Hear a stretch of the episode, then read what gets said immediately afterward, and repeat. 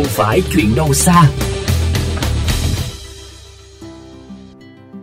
Thưa quý vị và các bạn, hệ thống nhà vệ sinh công cộng khu vực đô thị theo hướng giảm thiểu ô nhiễm, thân thiện với thiên nhiên là một công trình luôn được các địa phương hướng tới.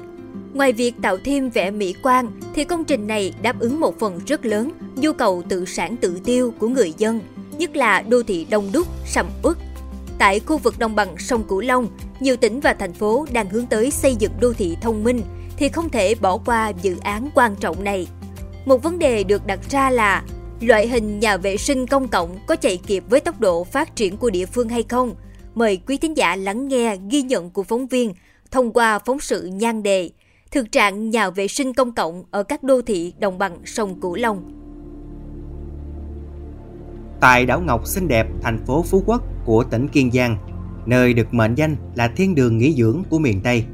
Tính đến tháng 1 năm 2021, Phú Quốc đã thu hút được một lượng lớn các nhà đầu tư với 328 dự án. Trong 5 năm trở lại đây, trung bình mỗi năm Phú Quốc đón khoảng 7 triệu lượt khách với tổng thu ngân sách từ ngành công nghiệp không khói này dao động từ 15 đến 20 ngàn tỷ một năm.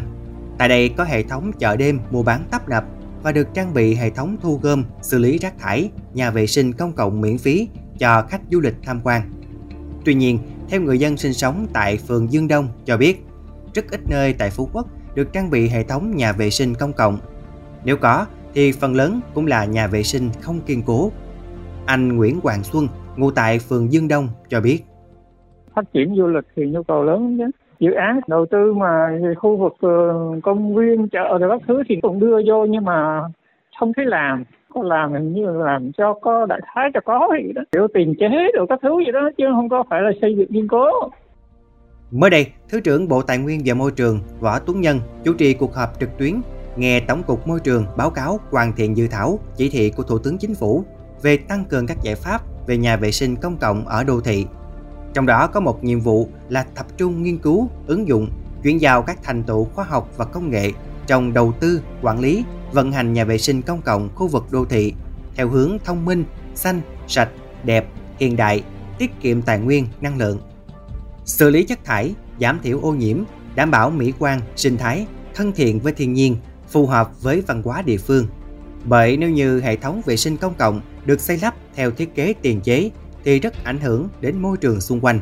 Về vấn đề này, ông Đoàn Hữu Thắng, Giám đốc Sở Tài nguyên và Môi trường tỉnh Kiên Giang cho biết, về quyết định có xây thêm hệ thống nhà vệ sinh công cộng hay không là do Ủy ban nhân dân cấp thành phố, quận, huyện quyết định.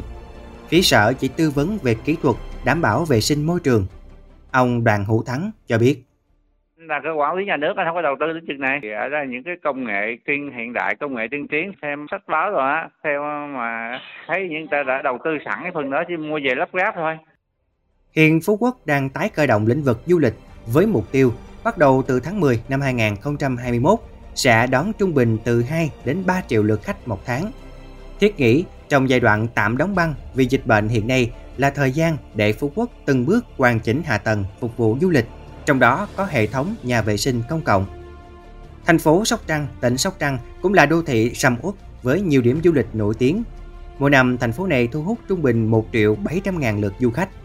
Xác định du lịch là kinh tế mũi nhọn, nên ngay từ ban đầu, hạ tầng phục vụ ở thành phố Sóc Trăng đã trang bị đủ các điều kiện để thu hút khách tham quan.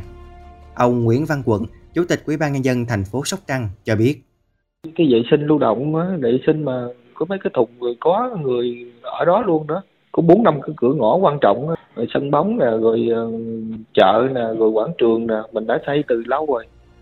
Thực tế tại các đô thị hiện nay, nhu cầu của người dân đối với loại hình nhà vệ sinh công cộng là khá lớn, nhất là đối với các tiểu thương, người bán hàng rong không cố định, người qua đường, khách du lịch tham quan.